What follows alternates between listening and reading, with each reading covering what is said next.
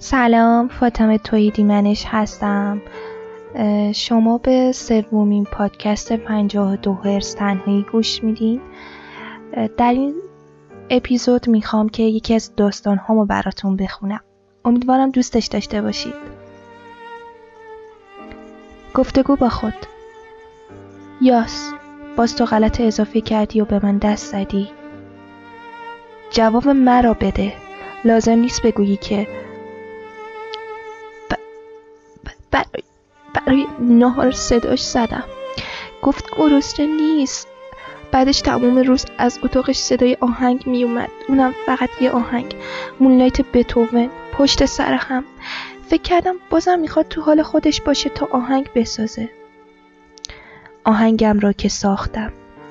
من این نت را خوب می‌شناسم. مامان تویی؟ شاید دارد موهایم را مرتب می‌کند. مامان صدایم رو میشنوی؟ حرف بزن. مامان نگو به یاس که عذر و بهانه نیاورد. بگو اینقدر دروغ نگوید. بیمارستان چرا؟ یاس اینقدر راه نرو صدای دمپاییت سرم رو برد. در زم مگر خوابش را ببینی؟ که به مامان کمک کن تا به من لباس بپوشاند. همین الان گورت رو گم کن. ماما روی دستم نشستی. چقدر تشنم. کاش آب می‌دادید. چرا شما دوتا ساکتید؟ صدایم بزنید همید تا جوابتان را بدهم. این بیمارستان بوی گوه می‌دهد. درست مثل عرق یک مرد. دیگر کلافه شدم. باز اینجا هم که روی تخت دراز کشیدم. این مردک کیست؟ چرا دست می‌زند به سینه هایم حداقل از سنش خجالت بکشد.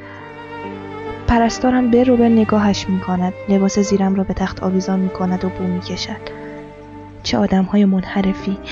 چرا لباسم را درآوردند خب خجالت می کشم چه اتاق تنگ و نموری است. ولی این همه تخت چیدند؟ هلاک شدم از گرما. دکتر هم به جای اینکه ماینم کند بدنم را دستمانی می کند مامان و یاس هم جلوی در ایستادند هنوز دارند حرف می‌زنند. یاس به مامان می‌گوید میترسم بریم بیمارستان. علامش مثبت نباشه اون وقت آلوده به ویروس میشه. یکم صبر کنیم شاید به هوش بیاد. فکر کنم سر این آخرین, آخرین کارش اصلا نخوابید. مامان به دکتر می‌گوید. ماینش کردین؟ چرا انقدر طولش میدین؟ آخه براش یعنی دخترم. نهار پختم. میترسم ته بگیره. یاس می‌گوید. مگه به شما نگفت؟ آره داریم از هم جدا میشیم. همین اصلا خیلی چیزا رو بروز نمیده. تقصیر من چیه این وسط؟ به من دستگاه بس کردن. تخت های بغلیم پر شده از آدم هایی مثل خودم که با دستگاه نفس می‌کشند. می‌خواهم به زن تخت بغلی بگویم که شوهرش را سفت بچسبد و نگذارد برود. این دکتر مریض است. یکی یکی دکمه هایش را باز می کند بعدش می‌گوید بروی تخت برایش جا باز کنی تا دراز تا دراز به دراز کنارت بخوابد. شوهر زن تخت بغلی نوزاد تازه به دنیا آمدهشان را به من می سپارد. خندش با سیبیل قصابیش حالم را به هم می‌زند و من به پشت سرم اشاره می کنم همه دور تخت زنت ایستادند و هماغوشی دکتر و زنت را می بینند آن وقت تو می‌گویی من به بچهت شیر بدهم؟ تفلکی آنقدر گریه کرده که صدایش در نمیآید. با آغوش میگیرمش. بی پدر و مادر هنوز از شکم مادرش بیرون نیامده می‌داند چطور سینهام را میک بزند. به مرد با آن بازوهای کلفتش می‌گویم مزاحم من موقع شیر دادن نشو.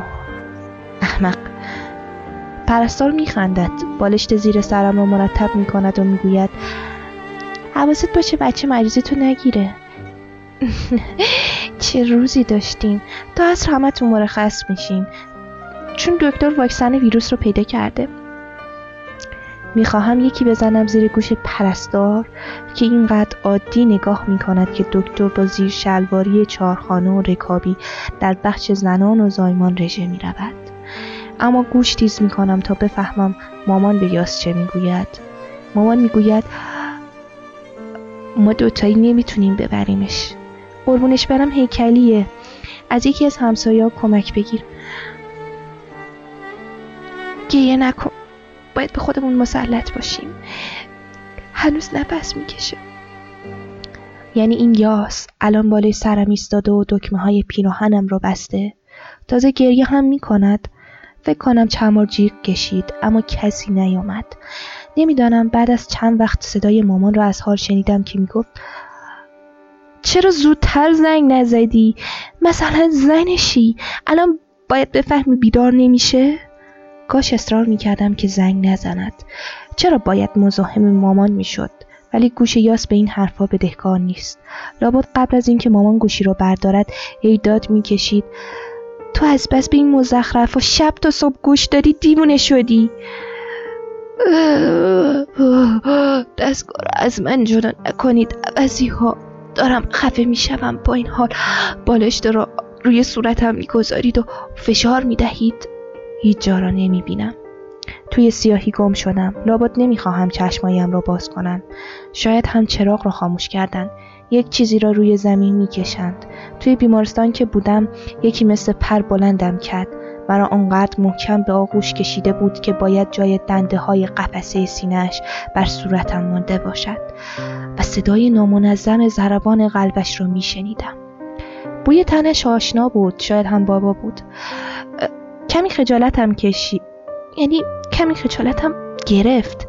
خواستم بپرسم بابا تویی؟ تو دیسک کمر داری. اینجا ویلچر دارند راستی من هنوز نمی‌توانم نفس بکشم دارم خفه میشم بگو دستگاه را هم بیاورند یاس چرا خدا رو شکر می‌کنی؟ چه کسی به دادت رسید؟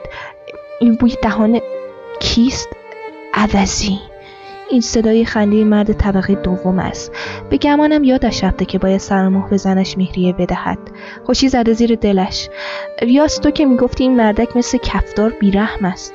چرا حالا پاچه خاریش رو می‌کنی؟ وای نه مامان تو داری گریه می‌کنی؟ بیا مثل بچگی هم موهایت را ببافم و منتظر باشیم که بابا برگردد. مامان باز این مردک زیر مف زد؟ داشتم با مادرم حرف می زدم چرا وسط حرفم می پری؟ به من رو تو چه مربوط که بیمارستان جای سوزن انداختن نیست؟ بابا کاش به مامان و یاس هم می‌گفتی. داری مرخصم می‌کنی. این دکتر روانی بود. هرچه من زجه زدم که دستمالی هم نکند مگر میشنید؟ لامصب همینطور ناله می‌کرد و حز می‌برد. یاس چرا صدایت میلرزد؟ فکر کردم که می‌گویی؟ چشاش بازه. همین حرف زن خوبی؟ چرا می‌زنید توی صورتم؟ کمی یواشتر دستتان سنگین است پدرم در اومد. من اصلا چشمایم رو باز نکردم که حالا نبندم. بابا بابا بگذار ببینمت. همین جوری مرا مثل بچه ای به سینت چسباندی.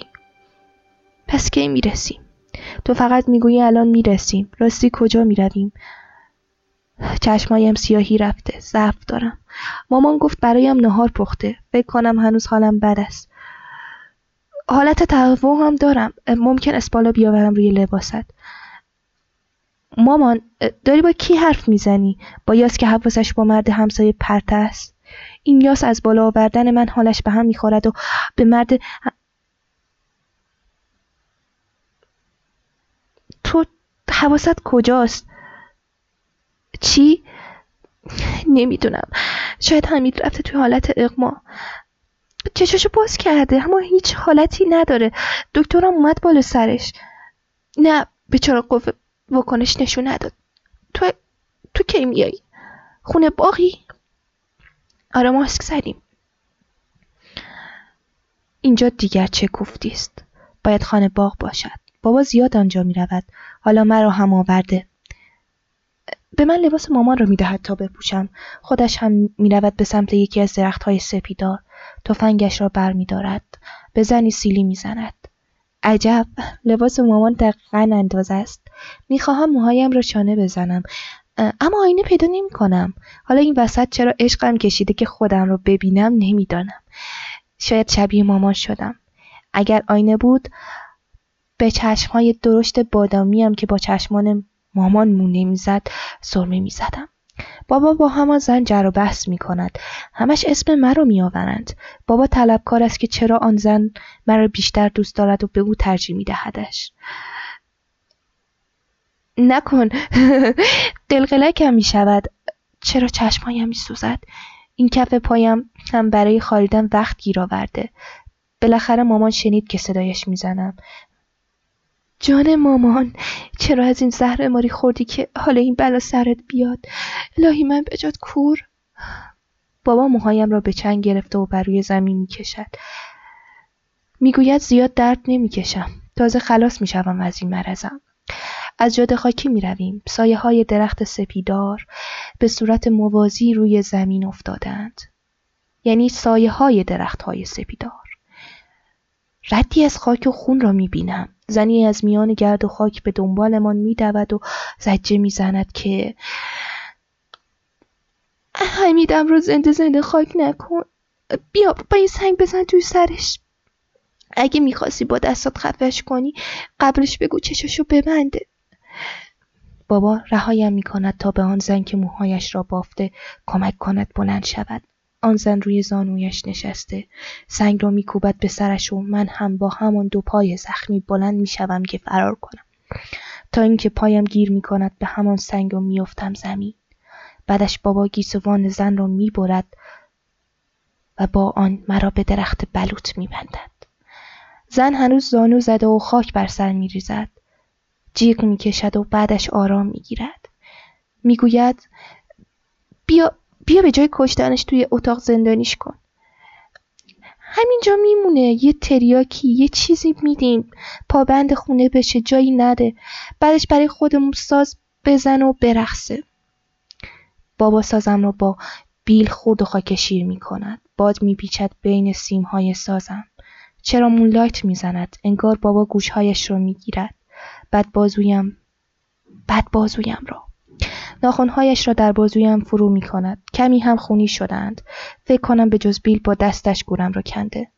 معلوم نیست چرا شکم آن زن برآمده و سعی می کند با شال پنهانش کند و سرش را می‌گذارد بر شانه بابا. چشمهای خیسش را به پیراهن بابا می نمالد. خب من کمی حسودیم می شود که گردن بابا را می بوسد. بابا نرم شده می‌گذارد فرار کنم اما گورم را نمی بینم و سقوط می کنم. انگار گور نیست سیاه چاله بی انتهاست فریاد می‌کشم صدایم منعکس می شود آن زن می‌گوید نگران نباش حمید شاید به دنیا بیای شاید هم پسر شدی. سفرت به سلامت جان مادر. پایان.